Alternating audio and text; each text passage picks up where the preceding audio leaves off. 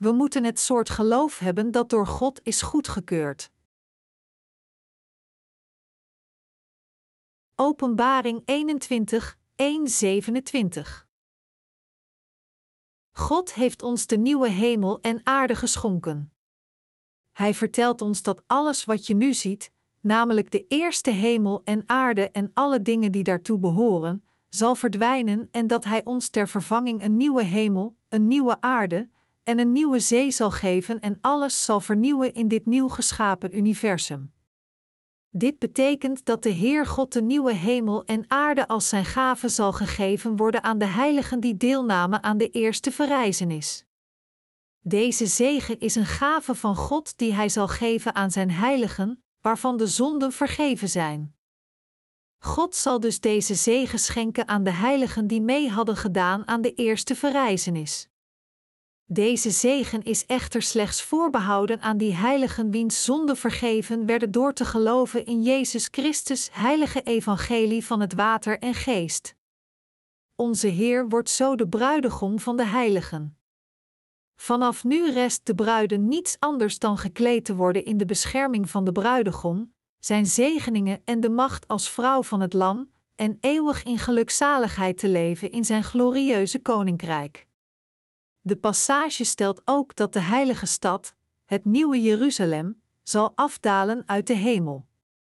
Dit was geen gewone stad, want er staat geschreven dat de stad die afdaalde uit de hemel zo mooi was als een bruid die opgemaakt is voor haar bruidegom. God heeft een heilige stad voorbereid voor de heiligen. Deze stad is de stad Jeruzalem, Gods tempel.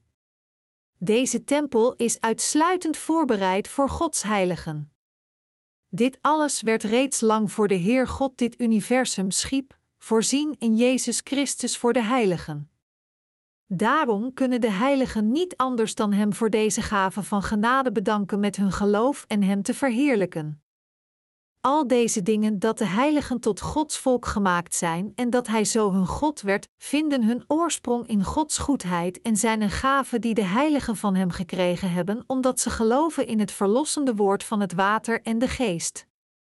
Daarom zal iedereen die gezegend is om de tempel van de Heer binnen te gaan en er met Hem te leven, God bedanken en eren tot in alle eeuwigheid. Het schrift vertelt ons namelijk dat God al hun tranen zal doen verdwijnen, dat er geen dood meer zal zijn, geen gehuil en geen leed meer en dat alle eerdere dingen verdwenen zijn. Verdriet, huilen, pijn, dood, geweeklaag en droefheid zijn alomtegenwoordig in deze huidige wereld, maar al deze dingen zullen verdwijnen in de nieuwe hemel en aarde. Zij die in Gods nieuwe hemel en aarde leven, zullen nooit meer wenen uit droefheid of schreeuwen van verdriet om het verlies van hun geliefden. Nooit meer. Wanneer het tijd is aangebroken dat de heiligen de nieuwe hemel en aarde binnengaan, zullen de eerste hemel en aarde en alle zorgen die daartoe behoorden, gewoonweg verdwijnen. Het enige dat de heiligen nog rest, is tot in alle eeuwigheid hun gelukzalige levens te leiden, vol van Gods zegens in deze nieuwe hemel en aarde. God zal alle onvolmaaktheden uit de eerste wereld gehaald hebben en deze nieuwe wereld perfect hebben gemaakt. De hoofdpassage uit hoofdstuk 21 vertelt ons iets over de nieuwe hemel en aarde die volgen op de complete uitroeiing van deze wereld, wanneer het duizendjarige rijk dat in hoofdstuk 20 beschreven wordt, voorbij is.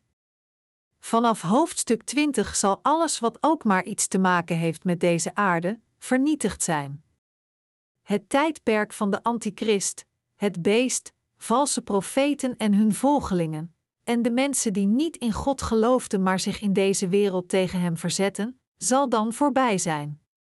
De enigste plek waar men hen nog kan vinden is de hel, omdat zij alle in het vuur werden gegooid op het einde van het duizendjarige rijk. Hoofdstuk 21 vertelt ons al dus over de nieuwe hemel en aarde dat Hij aan de heiligen zal geven, een perfecte plek waar geen zondaar meer gevonden kan worden. Net als wanneer je naar de dierentuin gaat om wilde dieren te zien, zal je bij het aanbreken van deze tijden een uitstap naar de hel moeten maken om Satan en zijn volgelingen nog te kunnen zien. Daar waar God ons de nieuwe hemel en aarde zal geven, zal ook onze Heer met ons samenwonen. God heeft ook de heilige stad met haar prachtige natuur en schitterend groene tuinen geschapen voor ons.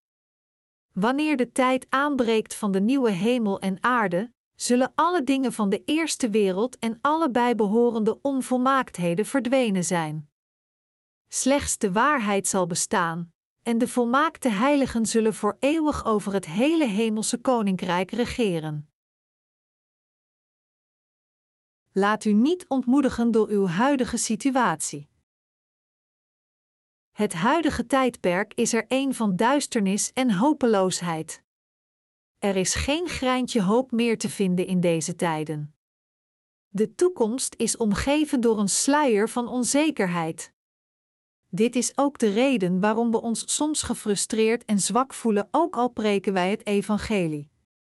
Ik moet toegeven dat ik hierdoor ook al vaak neerslachtig ben geweest, maar door het woord ter openbaring te lezen en die passages uit te leggen, ben ik me gaan realiseren dat de heiligen en godsdienaren die de eindtijd aanschouwen, niet droevig hoeven te zijn. Door me te laten beseffen dat de huidige tegenspoed en pijn van voorbijgaande aard is, en dat een mooie wereld voor onze ogen verschijnt, heeft God mijn hart versterkt opdat het nooit meer gekweld zal zijn. Als we onze huidige situaties onder de loep nemen, zien we inderdaad dat onze levens deprimerend, droef en oninteressant zijn, en dat we gemakkelijk ten prooi kunnen vallen aan de aanhoudende stroom zorgen die ons te beurt vallen terwijl we het evangelie dienen. Maar door alle zegens van God die onze kant opkomen, is ons hart verlost van alle verwarring en in plaats daarvan vervuld met enorme hoop en vreugde, alhoewel onze vleeselijke ogen dit niet kunnen zien. We moeten absoluut niet in droefheid leven, omdat God ons zijn nieuwe hemel en aarde al heeft gegeven. Gelooft u in de nieuwe hemel en aarde? En hoewel u het nooit heeft beleefd, heeft u er ooit al eens over nagedacht? Deze aarde heeft ook haar mooie plekken. Als we in deze wereld spreken over een goede leefomgeving, dan denken we meestal aan bomen, groene weilanden naast rivieren, bloemrijke velden en goede mensen. Ook moet er in die goede omgeving helder water stromen, er mogen geen slechte mensen zijn of een tekort aan iets. Wanneer al deze voorwaarden vervuld zijn, kunnen we zeggen dat het de meest fantastische plek is.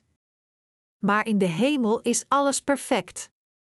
Het is er veel beter dan op de beste plek van de hele wereld.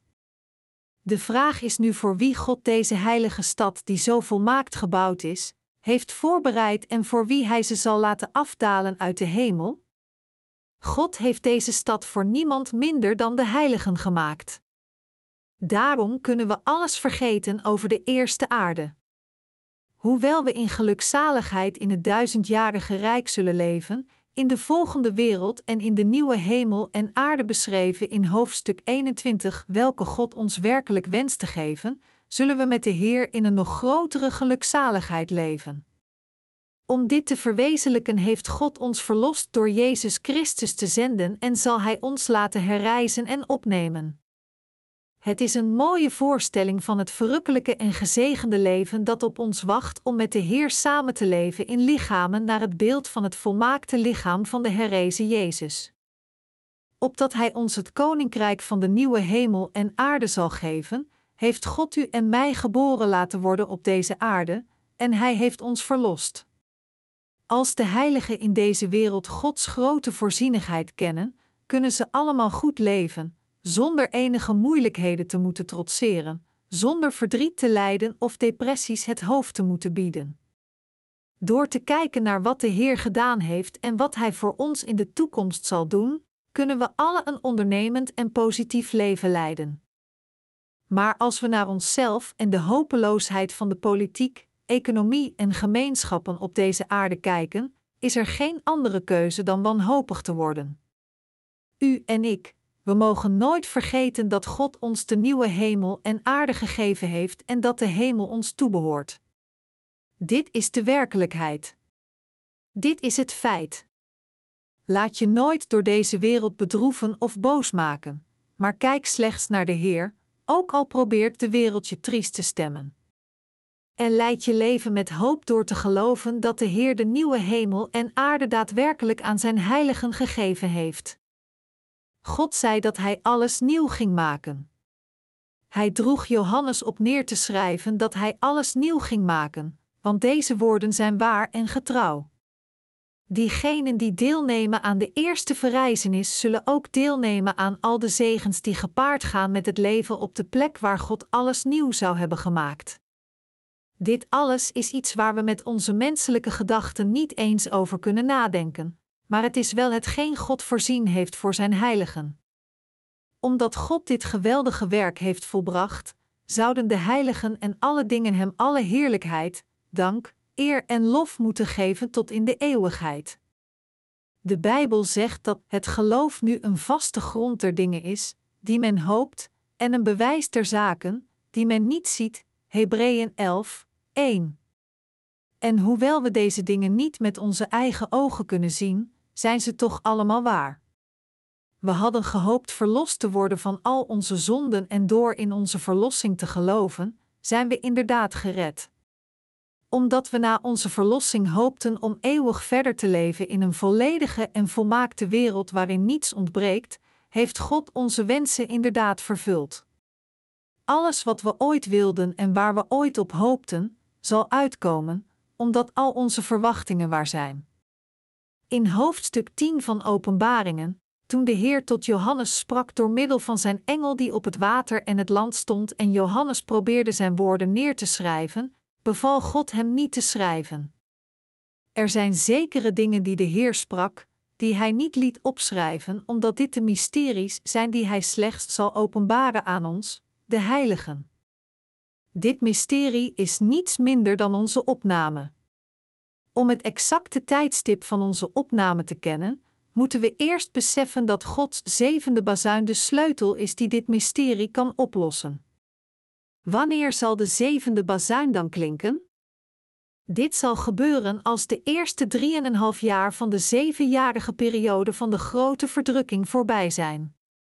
Op dit moment zullen de heiligen verrijzen en opgenomen worden. En als de opname voltooid is, zullen de plagen van de zeven violen er gauw op volgen. Enkele jaren geleden hield ik een oplevingsbijeenkomst met de titel De Zeven Kerken van Klein-Azië. Ik schreef er ook een boek over en de inhoud ervan komt overeen met hetgeen ik in deze passage heb uiteengezet. Terugkijkend op de preken in het boek, voel ik dat Gods woord door de jaren heen niets veranderd is, alhoewel de tijden enorm veranderd zijn. Wilt u in de nieuwe hemel en aarde leven? op de plek die God voor u en mij voorbereid heeft? De onvolmaaktheden van deze wereld zult u daar niet meer vinden. Wanneer God zei dat Hij alle dingen zal vernieuwen, kunnen sommige mensen dit interpreteren als transformatie van hetgeen al bestond, zoals hergebruik. Maar vanaf hoofdstuk 21 is er zeker een heel nieuwe wereld, totaal verschillend van de vroegere wereld. De wedergeborenen zullen deel uitmaken van deze nieuwe hemel en aarde, die compleet is nieuw gemaakt door God, want zij zijn degenen die deelgenomen hebben aan goddelijke eigenschappen. Met andere woorden, omdat ze de deelnemers zijn geworden van het goddelijke koninkrijk. In plaats dat we al onze aandacht vestigen op materiële zaken, moeten we in spirituele aspecten denken. Ik bid dat jullie het soort heiligen en dienaren worden die geloven in wat God onze zielen werkelijk heeft gegeven, en die geloven dat deze dingen die nog volbracht moeten worden werkelijk waar zullen zijn. God heeft ons geweldige zegens gegeven. God zei dat Hij de fontein van het levenswater aan iedereen zou geven die dorst heeft. Dit woord verwijst niet naar het evangelie van het water en de geest. Wanneer mensen geloven dat God hun verlost heeft van hun dorst door ze op deze aarde zijn evangelie te geven en ze daardoor te verlossen van hun zonden, dan is dit gelijk aan het drinken van het levenswater.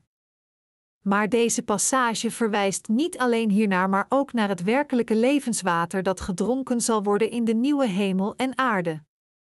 Iedereen die van dit levenswater drinkt, zal nooit sterven.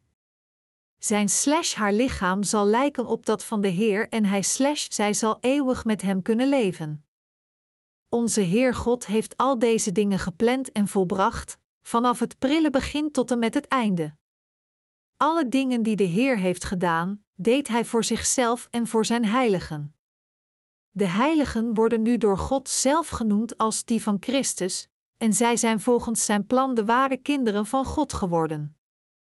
Zij die heilig zijn geworden door te geloven in het evangelie van het water en de geest kunnen nu vanuit hun geloof in Gods grootse liefde en zijn wondere werken beseffen dat hun niets in de weg staat om de Heer eeuwig te danken en loven.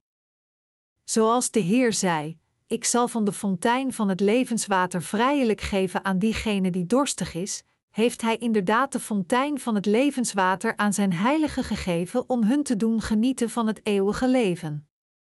Dit is het allergrootste geschenk dat God zijn heiligen heeft geschonken. Nu kunnen de heiligen voor eeuwig in de nieuwe hemel en aarde leven en van de fontein van het levenswater drinken, waarnaar ze nooit of te nimmer nog zullen verlangen. De heiligen zijn nu Gods kinderen met het eeuwige leven geworden, net zoals hun Heer God en ze leven met Hem in Zijn gelukzaligheid. Ik dank en eer onze Heer God nogmaals omdat Hij ons zo zegent. Het geloof in het ware evangelie laat ons de wereld overwinnen. De apostel Johannes keert nu terug naar zijn tegenwoordige tijd. Vers 7 zegt: Die overwint, zal alles beërven, en ik zal hem een God zijn, en hij zal mij een zoon zijn. Die overwint, verwijst hier naar degene die hun geloof dat door de Heer gegeven was, verdedigden. Dit geloof laat de heiligen alle problemen en verlokkingen overwinnen. Door ons geloof in onze Heer God en in de ware liefde van Zijn evangelie van het water en de geest, kunnen we alle zonden van de wereld, het oordeel van God, onze vijanden, onze eigen zwakheden en de vervolging van de antichrist overwinnen. Ik dank en verheerlijk onze Heer God omdat Hij ons de overwinning over alles heeft gegeven. De heiligen die in de Heer God geloven, kunnen de antichrist overwinnen met hun geloof, omdat onze Heer God aan elk van de heiligen dit geloof heeft gegeven, opdat ze zouden triomferen in hun gevecht tegen al hun vijanden. God heeft de heiligen nu toegestaan zijn nieuwe hemel en aarde te erven, omdat ze de wereld en de antichrist met hun geloof overwonnen hebben. Ik dank en loof onze God omdat Hij ons zo'n sterk geloof heeft geschonken. God zei dat degenen die zouden overwinnen, zijn nieuwe hemel en aarde zouden erven, waar geen tranen, verdriet noch zorgen zijn. Slechts degenen die overwinnen zullen het verdienen deze erfenis te krijgen. Het geloof van deze overwinning is het geloof in Gods evangelie van het water en de geest. Dit is het geloof waarmee we de wereld, onze zonden, onze eigen zwakheden en de antichrist kunnen overwinnen. Als beloning voor ons geloof dat de antichrist kan overwinnen, zullen wij weldra de nieuwe hemel en aarde van God mogen ontvangen. Wanneer de antichrist tegenover ons staat en afbreuk tracht te doen op ons geloof, zullen wij triomferen over alle snode plannen van onze vijanden door te geloven en voor dit geloof zullen wij de bovenstaande zegens krijgen.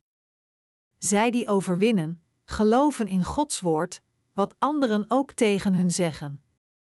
Zij verdedigen hun geloof in de waarheid dat de Heer al hun zonden heeft weggenomen. Degene onder ons die in deze eindtijd leeft nadat ze de verlossing van onze zonden hebben ontvangen en na wedergeboren te zijn, moeten met geloof de plannen van de antichrist overwinnen. Wij kunnen de kortdurige tegenspoed overwinnen met ons geloof in de waarheid dat de Heer ons zijn nieuwe hemel en aarde, alle rijkdom, grootsheid en gelukzaligheid heeft gegeven. Als er een betere wereld op ons wacht, zouden we dan werkelijk het evangelie van dit geloof durven te verraden? Als de toekomst ons betere dingen zou brengen, als er ongelooflijk wonderlijke dingen op ons zouden wachten als we nog maar één dag zouden volhouden, zouden we dan niet de moeilijkheden van tegenwoordig kunnen verdragen? We kunnen allemaal volhouden. Op vele plaatsen in de Bijbel wordt gepraat over geloof, hoop en liefde. Het zijn de essentiële waarden die de heiligen in gedachten moeten houden. Zij die hoop koesteren, zijn zeer goed in staat hun huidige tegenspoed het hoofd te bieden door te geloven dat al deze zegens die God hun gegeven heeft, hun werkelijkheid zijn. We zullen dit allemaal overwinnen omdat de plagen in de eindtijd maar van korte duur zijn en omdat God zijn heilige middelen zal geven eraan te ontsnappen. Ik hoop dat u reeds vanaf nu de nieuwe hemel en aarde zal binnengaan en erin zult leven in het rijk van het geloof. In het rijk van het geloof moet dit woord uw hart door geloof raken in plaats van uw vleeselijke huid. Wanneer dit gebeurt, zal uw hart nieuwe kracht vinden en sterker worden. Er zal hoop zijn. In de eindtijd zullen alle heiligen martelaren worden. Aan de hand van de hoop die we koesteren in de nieuwe hemel en aarde, kunnen we het martelaarschap met hernieuwde kracht aanvaarden. In zijn essentie is onze Heer God de God van de waarheid en de God van de liefde. Wie zijn dan de mensen die eigenlijk laf zijn tegenover Hem? Het zijn zij die met de erfzonde geboren zijn en die niet van hun zonde verlost zijn door het woord van Gods evangelie van het water en de geest. Omdat zij in wezen het slechte meer vereren dan God, zij zijn duidelijk de dienaren van Satan geworden. Zij zijn laf tegenover de Heer God omdat zij het slechte vereren in plaats van de Heer God, omdat ze meer van de duisternis houden dan van God en omdat ze de duisternis meer volgen dan dat ze God volgen. Allen die laf zijn tegenover God zullen deel hebben aan het meer van vuur en zwavel. Het is een vaststaand feit dat deze mensen geen andere keus hebben dan God te vrezen, omdat zij zelf de incarnatie van het duister zijn omwille van de zonde in hun harten. De zielen van Satans volgelingen houden van het duister, en daarom staan zij laf tegenover Jezus die het licht is geworden. Dit is dan ook de reden waarom ze met hun slechtheid en zwakheden voor God moeten gaan staan en de verlossing van hun zonde van Hem moeten ontvangen. Diegenen die niet geloven in Gods evangelie van het water en de geest zijn de grootste zondaars en zijn vijanden voor God. Zij zullen alle door Gods rechtvaardige oordeel in het meer van vuur en zwavel gegooid worden, omdat hun zielen toebehoren aan het verschrikkelijke, omdat ze zich tegen God verzetten, omdat zij van elke zonde houden en elke zonde begaan, omdat ze valse tekenen volgen, allerlei afgoden vereren en omdat zij allerlei leugens verkondigen. Dit is hun straf van de tweede dood. De tweede dood zal een straf zijn voor degenen die naar de hel zullen worden gestuurd, voor de lafaards, de ongelovigen, de verschrikkelijken, de moordenaars, de seksueel immorelen, de tovenaars en afgodendienaars die samen met de antichrist en zijn volgelingen Gods liefde nu niet accepteren. Zij die niet in hem geloven zijn de slechtsten. De Bijbel vertelt ons dat al deze slechten in het meer van vuur en zwavel geworpen zullen worden. Dit is waarom het in de Bijbel de tweede dood wordt genoemd. Zij die deelnemen aan de tweede herreizenis zullen niet sterven als ze in het vuur worden gegooid. Daarom zullen zij herreizen in eeuwig levende lichamen. Ongelovigen zullen herrezen worden om in het meer van vuur en zwavel te worden geworpen. De tweede verrijzenis is voorbehouden aan alle ongelovigen en hierdoor zullen zij eeuwig lijden in het hellevuur zonder ooit te kunnen sterven. Kort na het uitstorten van de zeven violen met de zeven plagen zal het duizendjarige rijk ontstaan en nadat de duizend jaar voorbij zijn, zullen de heiligen naar de nieuwe hemel en aarde verhuizen. In de zin: Ik zal u de bruid tonen, de vrouw van het Lam, verwijst de vrouw van het Lam naar degenen die verlost zijn door het evangelie van het water en de geest dat door Jezus Christus gegeven werd en door erin te geloven. De glorie en schoonheid van de heilige stad zijn onbeschrijfelijk. De stad Jeruzalem verwijst hier naar de heilige stad waar de heiligen zullen leven met hun bruidegom. De stad die Johannes zag was inderdaad mooi en fantastisch. De stad was enorm groot, langs binnen- en buitenkant versierd met edelstenen, schoon en helder. De engel toonde Johannes waar de bruiden van Jezus Christus zouden leven met hun bruidegom. Beeld u zich eens in, leven in een paleis gemaakt van edelstenen. Zij die de bruid van het lam zullen zijn, zullen eeuwig leven in deze stad die gemaakt is van twaalf verschillende soorten edelstenen. Deze stad is een gave die God aan de vrouw van het Lam zal geven. De passage vertelt ons dat de stad Jeruzalem schittert en dat het licht ervan als van een waardevolle edelsteen is, zoals jasper, helder als kristal. Gods gelukzaligheid behoort daarom toe aan de stad en aan alle die erin wonen. Gods koninkrijk is het rijk van licht, dus slechts degenen die vrij zijn van al hun duisterheden, zwakheden en zonden kunnen binnentreden in deze stad en er wonen. Om deze heilige stad binnen te mogen, moeten we slechts in het ware woord van Gods evangelie van het water en de geest geloven. Er staat geschreven dat de stad een grote hoge muur met twaalf poorten heeft. Ook staat er dat er namen staan geschreven op die poorten, en dat dit de namen zijn van de twaalf stammen van de kinderen van de Israëlieten.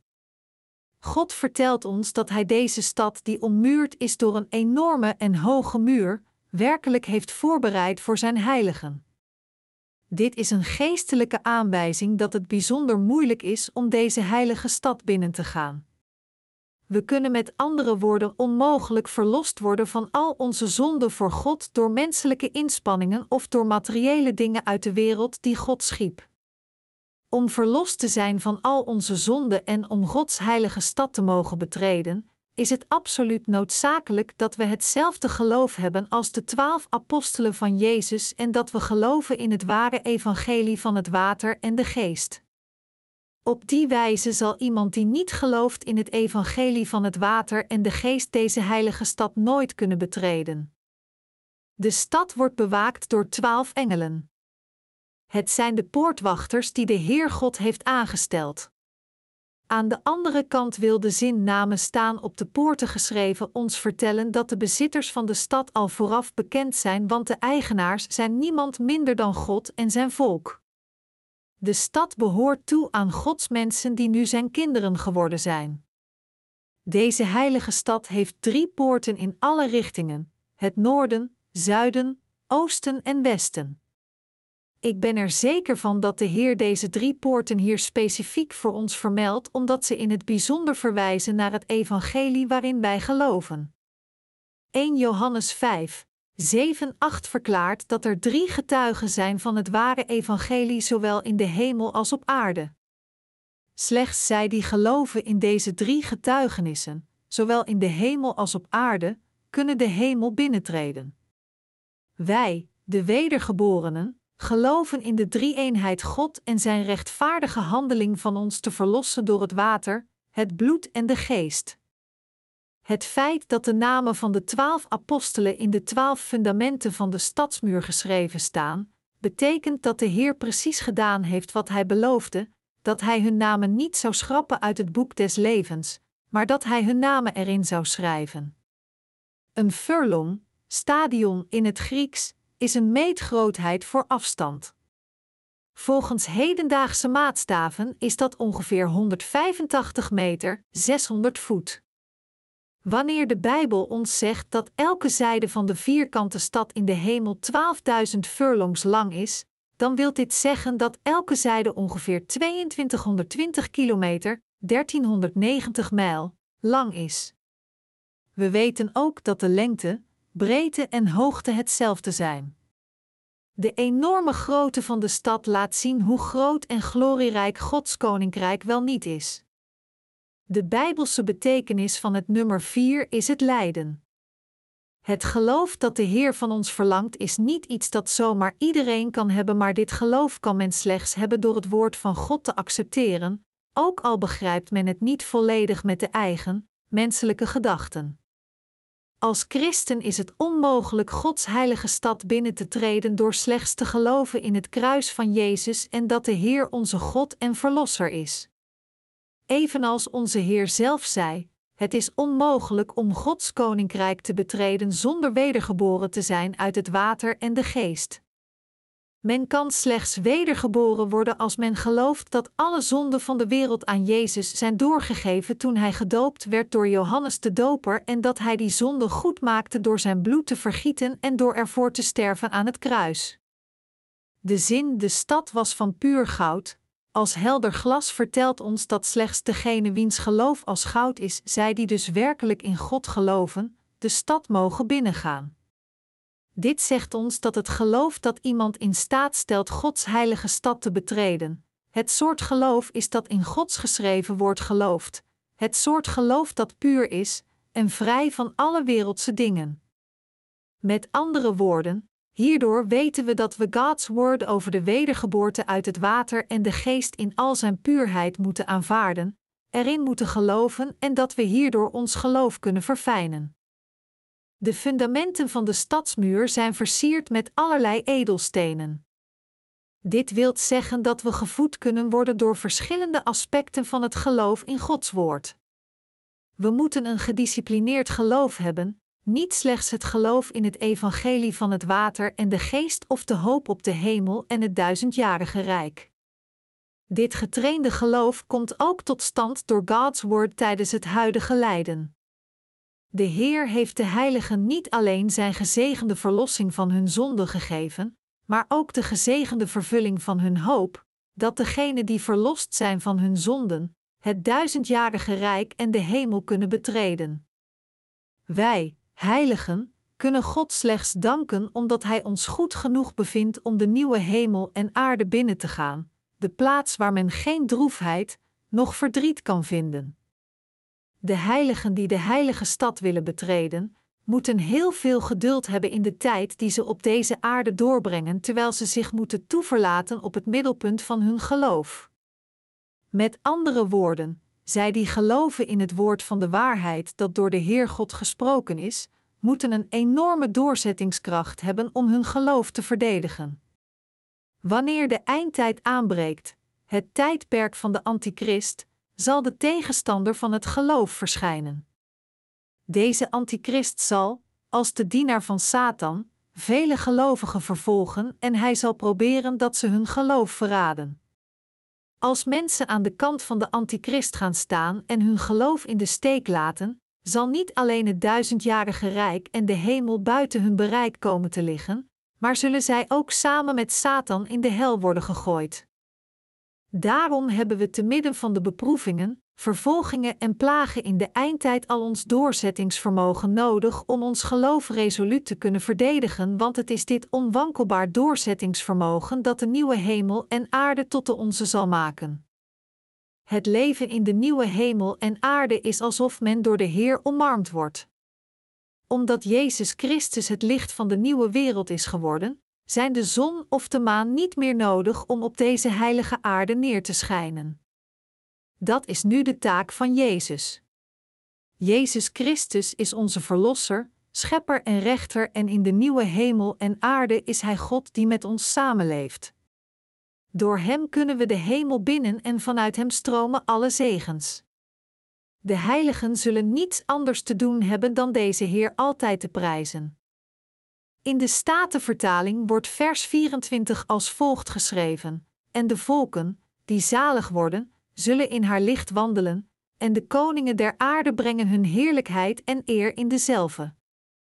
Dat hier staat dat de glorie van de aarde mee zal gaan naar de hemel, betekent niet dat de rijke lui die op de eerste aarde regeerden, al hun rijkdom mee kunnen nemen naar de nieuwe hemel en aarde. De aarde verwijst hier naar de aarde van het duizendjarige rijk.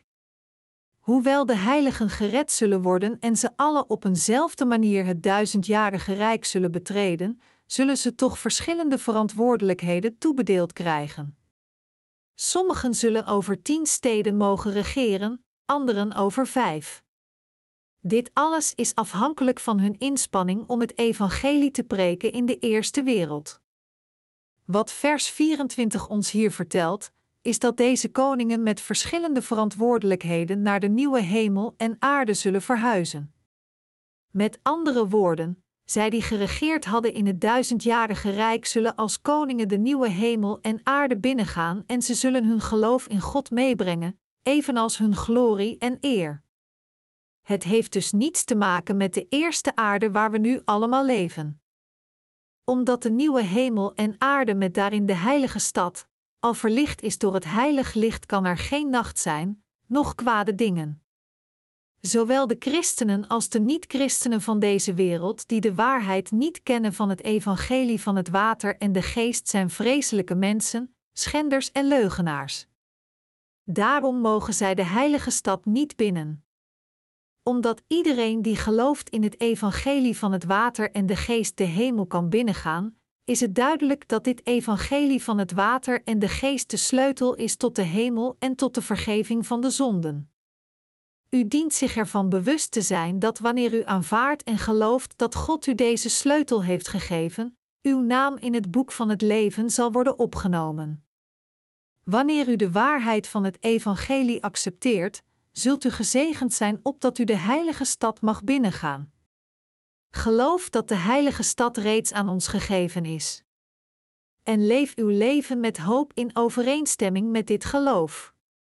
Omdat alles in de tegenwoordige tijd wordt gemeten aan de hand van de normen van deze seculaire wereld, beseffen we niet wat echt geluk is.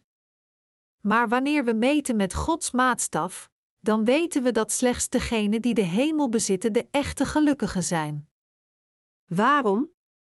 Omdat vroeg of laat alle dingen van de wereld zullen verdwijnen. En omdat we in die wereldse dingen nergens onze hoop kunnen plaatsen, zullen zij volgens Gods plan allemaal verdwijnen door de tegenspoed en de plagen. Er zou niet zo dom zijn als hoop te vestigen in de dingen van het vlees dat gewoonweg zal verrotten en tot aas zal vergaan. Dit in tegenstelling tot degenen die hun hoop in het eeuwige hemelse koninkrijk vestigen. Zij zijn gezegend, want dit zal nooit kunnen wegrotten of tot aas vergaan. Slechts degenen die zondeloos zijn, kunnen de heilige stad Jeruzalem, die door God werd voorbereid, binnengaan. De gelukkigste mensen op deze aarde zijn zij die de hemel in hun bezit hebben, wiens zonden allemaal zijn vergeven en weggewassen.